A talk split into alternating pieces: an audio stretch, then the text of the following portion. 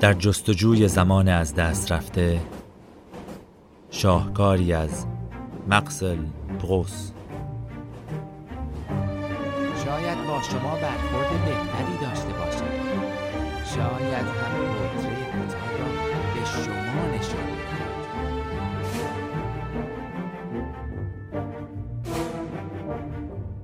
زن بی است بله. موافقم که شاید آنچنان جذاب نباشد. اما شکی نداشته باشید که حرف زدن با او خوشایند است.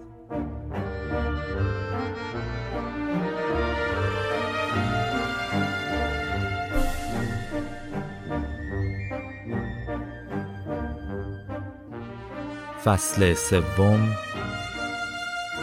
عشق سوان.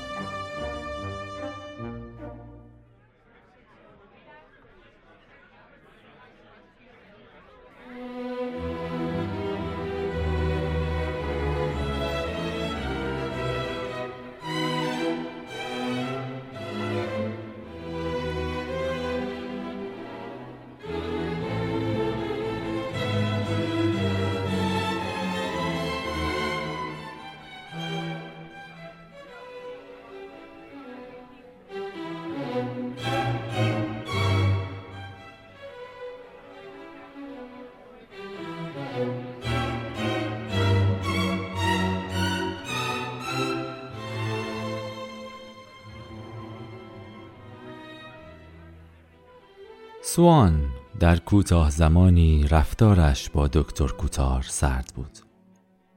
چرا که دکتر به او چشمک می‌زد و پیش از آن که حتی حرفی زده باشند با لبخندی معنادار نگاهش می‌کرد.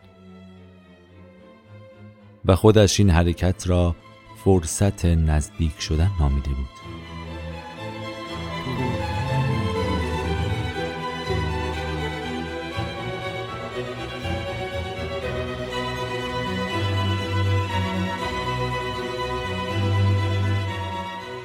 سوان گمان کرد که دکتر بدون شک او را می شناسد آنچنان که گویی او را در اشرت کدهی دیده است.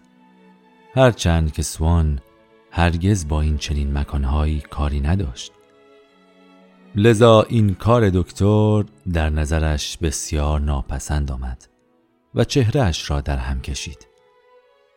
به خصوص که ممکن بود در حضور اودت از چشمان او بیفتد.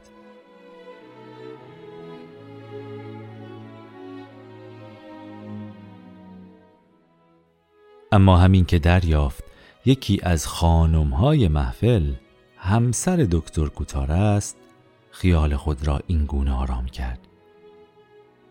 چنین شوهری به این جوانی هرگز در حضور همسرش به چنین الواتی اشاره نخواهد کرد.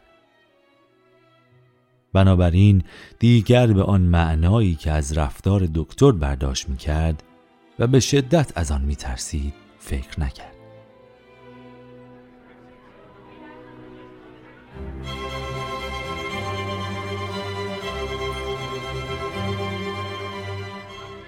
خواستم از شما دعوت کنم به کارگاه من بیایید نقاشی هایم را ببینید در مهمانی آن شب نقاش به محض دیدن سوان از او دعوت کرد که با اودت به کارگاهش بروند.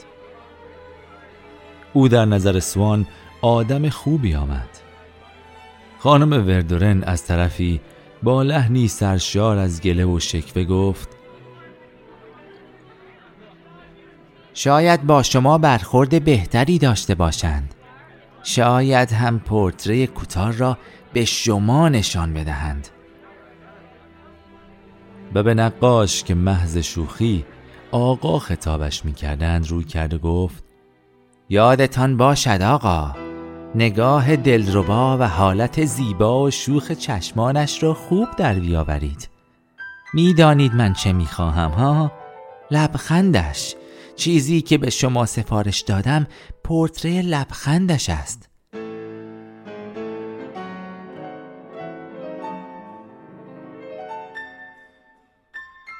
یادتان نرودا لبخندش برای من بسیار مهم است.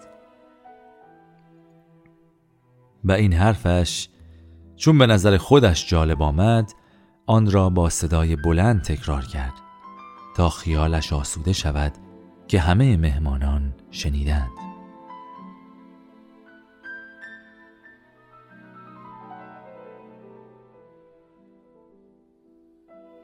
سوان خواهش کرد که او را به همه معرفی کنند.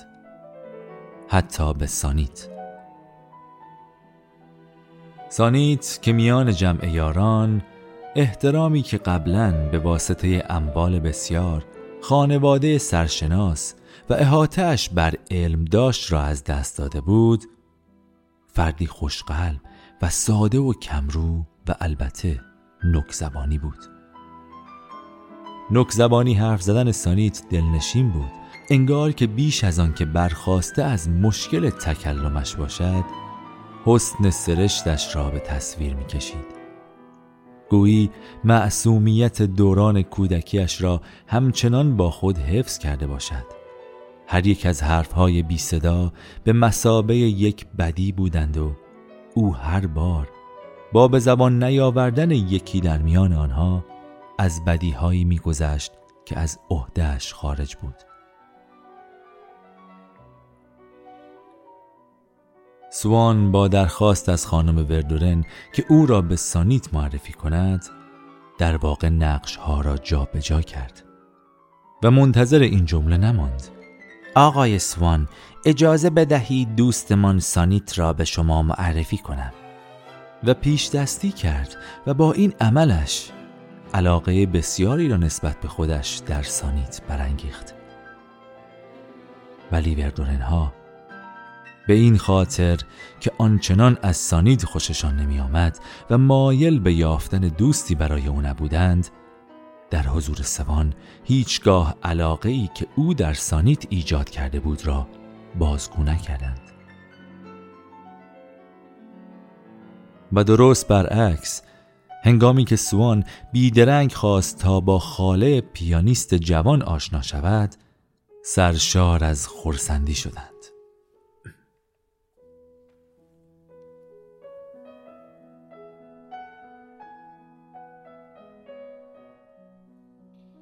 خاله پیانیست همیشه پیراهن سیاه به تن داشت.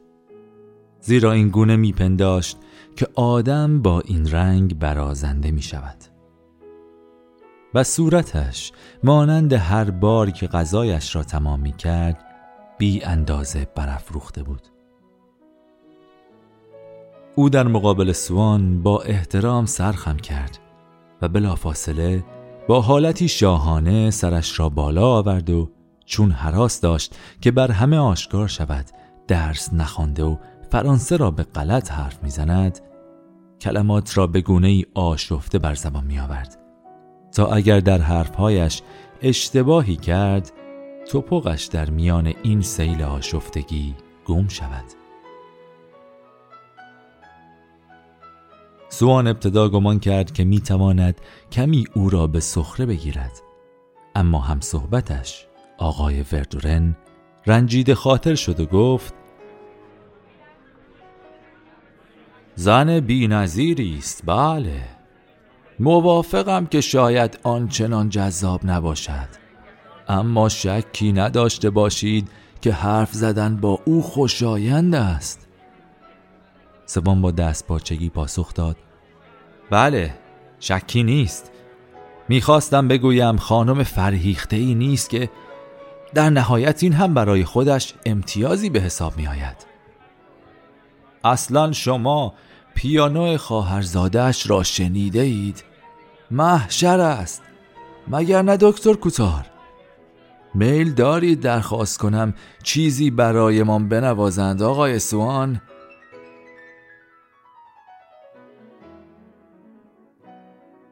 همین که سوان خواست بگوید بله با کمال افتخار کوتار که استفاده از چنین کلماتی را در گفتگو منسوخ می‌دانست به میان حرفش دوید و دستانش را با حالتی اشرافی بالا برد و با شیطنت فریاد زد.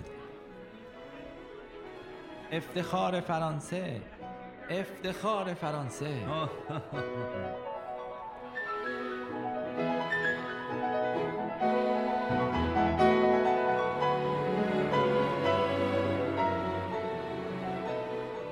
آقای وردورن بی اختیار خندهش گرفت. و آنجا بود که خانم وردورن بلا فاصله با صدای بلند گفت این آقایان دارند به چه میخندند؟ اینطور که معلوم است آن طرف از قصه خبری نیست. و سپس با لحن کودکانه ای ادامه داد اصلا از حال من خبر دارید که اینجا مانند راهبه ها تک و تنها افتادم؟ خانم وردورن گفتگوی یاران را با علاقه میشنید و به چرت و پرتهایشان میخندید. اما بعد از آن اتفاقی که برای آرواره اش افتاد دیگر از قهقه زدن پرهیز می کرد و بدون اینکه خودش را به خطر بیاندازد ادایی در می آورد که معنای آن ریس رفتن بود. و این حرکت او به این شکل بود که ابتدا جیغ کوتاهی سر می‌داد و پرده چشمانش که آرام آرام پایین می‌رفتند را میبست و ناگهان صورتش را جوری که انگار می‌خواهد صحنه زشتی را پنهان کند با دستانش میپوشاند. و به این ترتیب میکوشید تا از خنده‌ای که می‌توانست باعث خفگیش شود جلوگیری کند.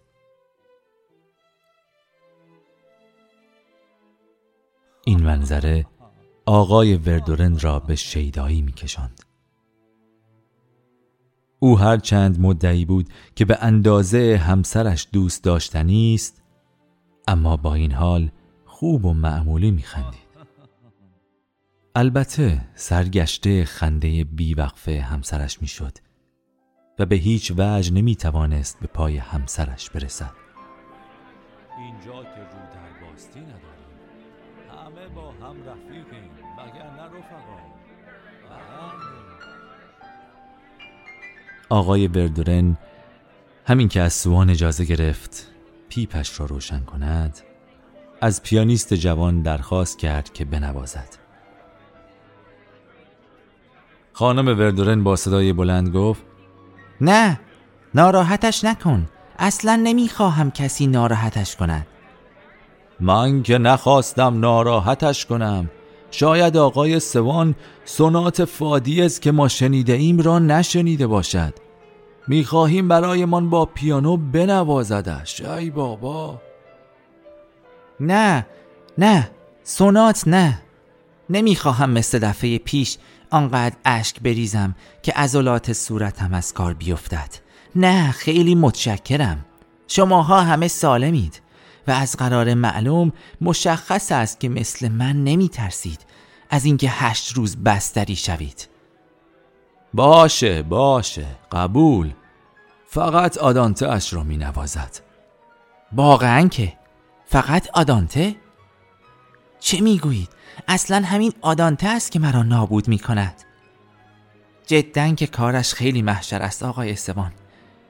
مثل این است که راحت بگوییم که از نهم فقط فینالش را می خواهیم از اپرای واگنر به اوورتوشش اکتفا می کنیم واقعا مسخره است. دکتر کوتار که سعی می کرد تا با نگاهش او را تحت تاثیر قرار دهد گفت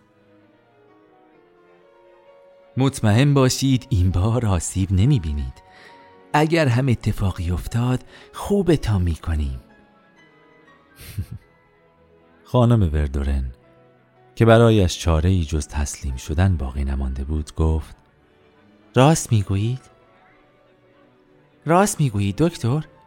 باشد باشد شاید همانقدر که هشدار داده بود مریض می شود به کلی از یاد برده بود که اینها همه دروغ است و جست بیماران را به خود می گرفت بیمارانی که در برابر هر آنچه برایشان مضر است تسلیم می شوند و دوست دارند به هر کاری دست بزنند.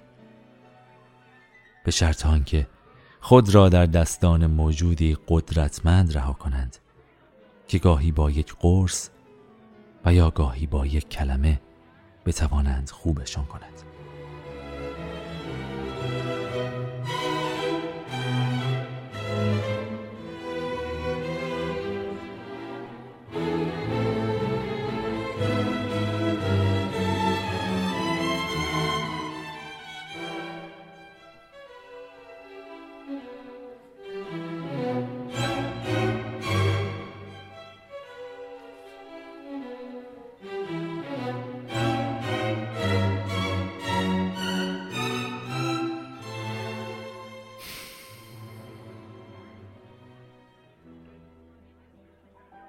در نیمه های شب بود که اودت در نزدیکی پیانو روی یک کاناپه نشست و به خانم وردورن گفت نگاه کنید جایم را پیدا کردم.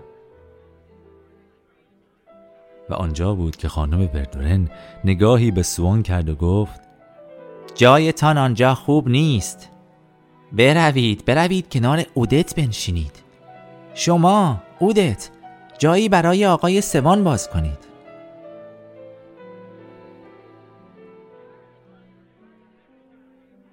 سوان پیش از اینکه بنشیند به تعارف گفت چه کاناپه زیبایی.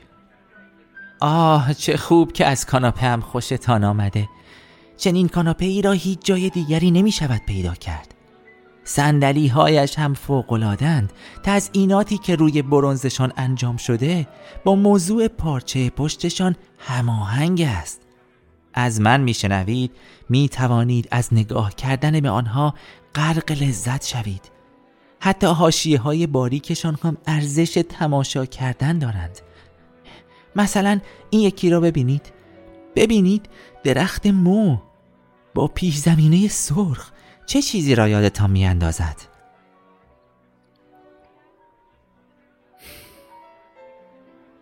قصه خرس و انگور معلوم است طراحی را می بینید؟ به نظر من که طراحی اصلا یعنی همین انگورش دهان آدم را آب نمی اندازد؟ شوهرم می‌گوید من میوه دوست ندارم و به اندازه او نمی‌خورم نه من از همه شما حریسترم اما نیازی نیست که حتما میوه را در دهانم بگذارم. چرا همه اینقدر میخندید؟ اصلا از دکتر بپرسید. اگر نگفت همین انگورها مرا مسهل می‌کند؟ مردم دست به دامان فونتنبلو می‌شوند و من با کاناپه خودم را درمان می‌کنم. آقای سوان حتما دستی بر برونزه های سندلی ها بکشید. به اندازه کافی صاف هست؟ نه اینطور نه. درست دست بکشید لمسشان کنید.